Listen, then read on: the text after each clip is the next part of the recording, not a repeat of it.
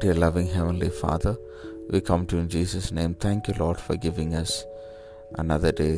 Thank you for your presence which was with us. In the previous day, we pray that your presence will go out of us today and do mighty and marvelous things, Lord. Bless us, Lord, anoint us and use us for your glory.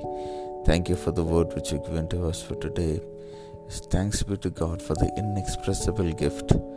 Yes, the gift of Jesus Christ. Thank you, Lord, for giving us Jesus. We are so privileged, we are so blessed to, to have received the gift of Jesus Christ. Thank you, Lord. Enable us, Lord, to maintain this gift.